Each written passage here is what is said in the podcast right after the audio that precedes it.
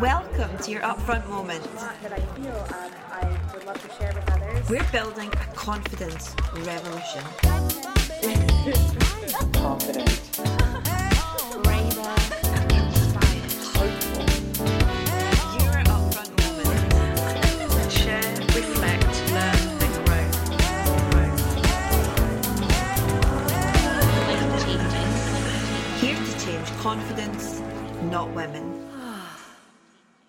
Hi, friends. I'm Lauren Currie, the founder of Upfront. We're an organisation on a mission to change confidence for 1 million women and non binary people by 2023. And we do this in three ways. We transform your relationship and habits around confidence, power, and visibility through our six week online course. Each cohort is called a bond.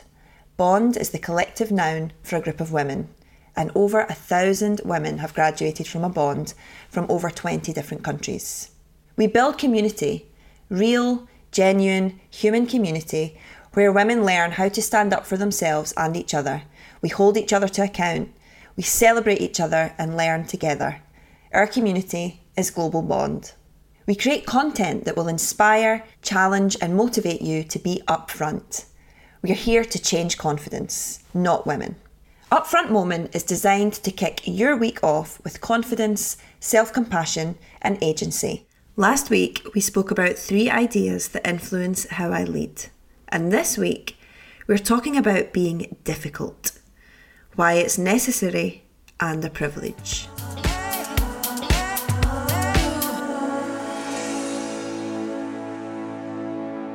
A question that I get asked a lot is how do I avoid being seen as bossy or difficult?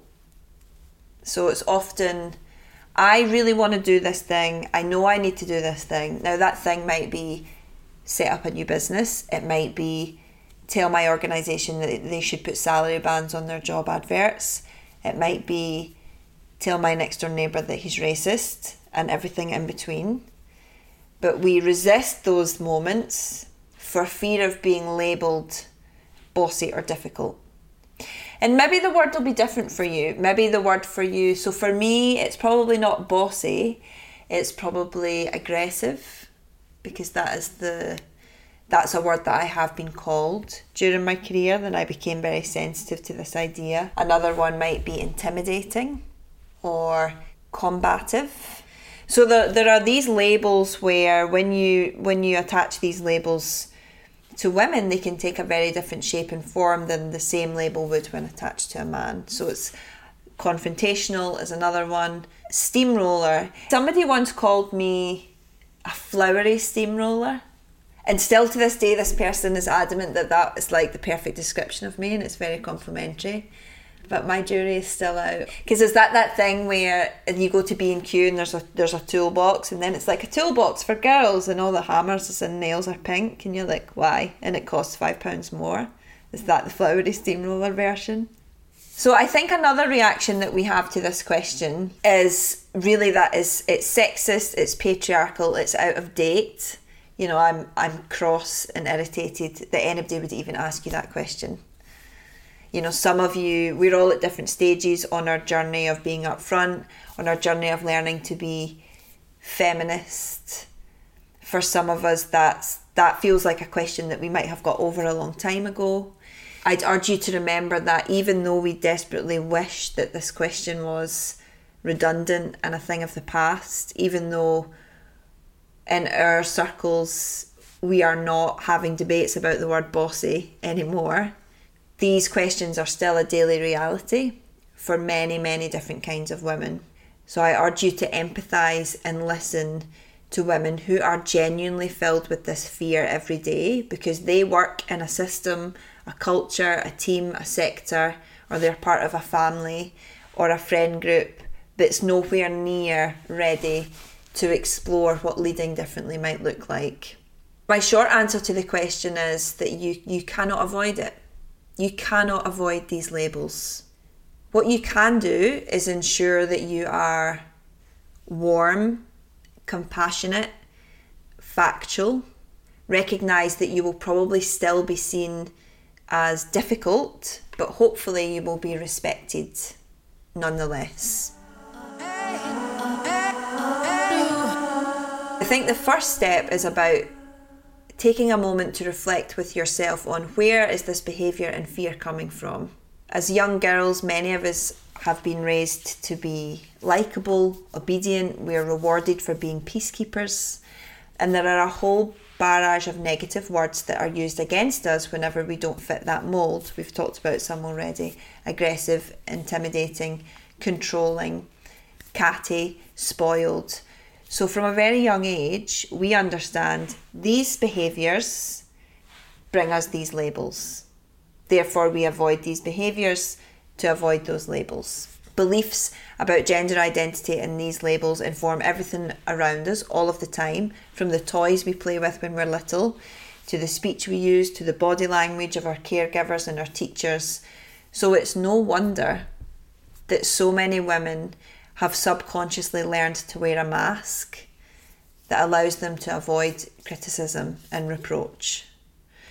And it's no wonder that when people, when women like us, when women in the bond choose to take that mask off, there can be negative consequences. So, research has shown that when women in meetings take up equal airspace to men, we are considered to be dominating. Research has shown that when women are seen to self promote, they are viewed negatively by both men and women. So, by speaking up and out, you will absolutely be unpalatable to some. You will be too much or too quiet or too something for somebody somewhere because you are challenging the status quo. And when you choose to challenge the status quo, you are ultimately being a threat to all of the people that are currently served greatly by the status quo. And you'll all know who they are. If you don't, you can turn on the news. There's lots of them.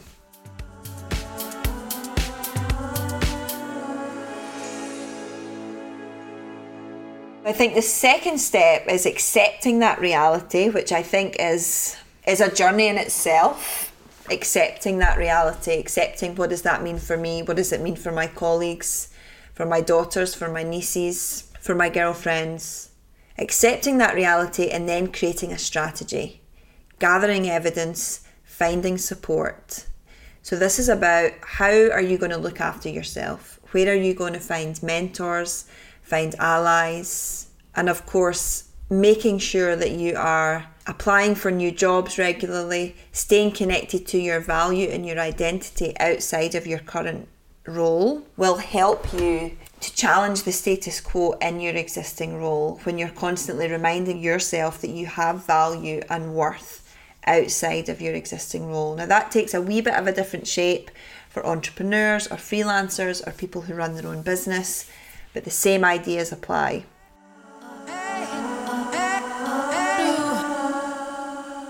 The third step is understanding the huge and significant role that privilege plays in this idea of being seen as bossy or difficult, particularly the colour of your skin and the privilege that being white affords women in this conversation.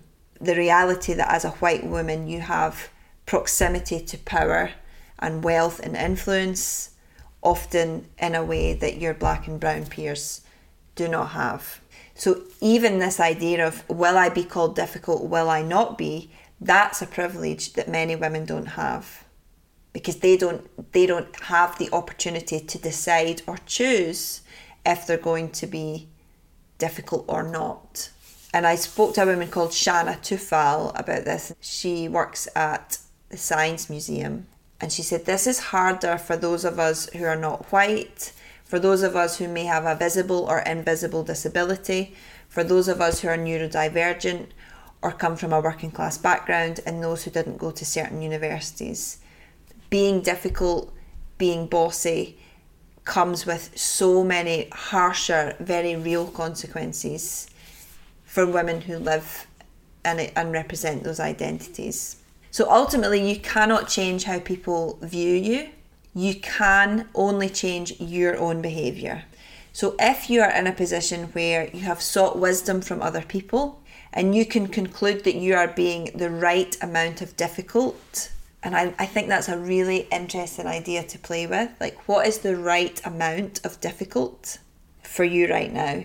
In your whether it's in your team, in your work, in your home, with your friends, whatever the situation that's coming up to mind for you. If you're being the right amount of difficult, then you can be confident with that and carry on. Thank you for listening, friend. And tag us at Upfront Global, tag me at Lauren Currie, and let me know what you took away from this moment. And of course, please let me know if there's any topic you'd like me to cover next. Don't forget to sign up to our weekly newsletter. Every Tuesday, we send over 4,000 people all over the world links, insight, and inspiration that will leave you feeling ready to take action. If you've enjoyed today's upfront moment, you are going to adore our six week online course, Bond 6. By now, you've probably heard of the Bond. Bond is the collective noun for a group of women, and over a thousand women and non binary people from over 50 countries, representing organisations such as Nike, and Pleo, and Spotify, have graduated from our six week online course. Bond 6 starts on June 6th. Six weeks of online learning and community that will transform your relationship with your own confidence. The problem isn't that women aren't confident, but that confidence in women is not rewarded in the world. This is the problem that we exist to solve. The Upfront Bond course has been called the Couch to 5K for Confidence. I share practical and inspirational tools and insights to help you be more upfront in every single aspect of your life. I'm Ruth. I'm a Bond 3 graduate. I completed the upfront course mid lockdown on my second round of maternity in as many years. Um, and it was hands down the best thing I did that year, other than raise my little boys. Three things that it's given me I've reflected a lot on my relationship with confidence, and I'm known often as a confident person, but I now realise I often talk most when I feel least confident. So I've been consciously staying quiet and actually speaking up less, but I think having more impact as a result. And secondly, I think as well, I've been recognizing kind of my agency and creating the culture that I'd like to work in. I've seen previously my kind of emotional, passionate kind of traits as a weakness to leadership, but I'm really trying to use them more often to unlock the best from my team and see them as assets, not a weakness.